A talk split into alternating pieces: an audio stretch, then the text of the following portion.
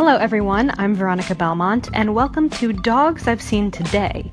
Unfortunately, I didn't get out very much today, so I didn't get to see very many dogs, but I was sitting at a window seat at dinner enjoying my pizza when two dogs walked by.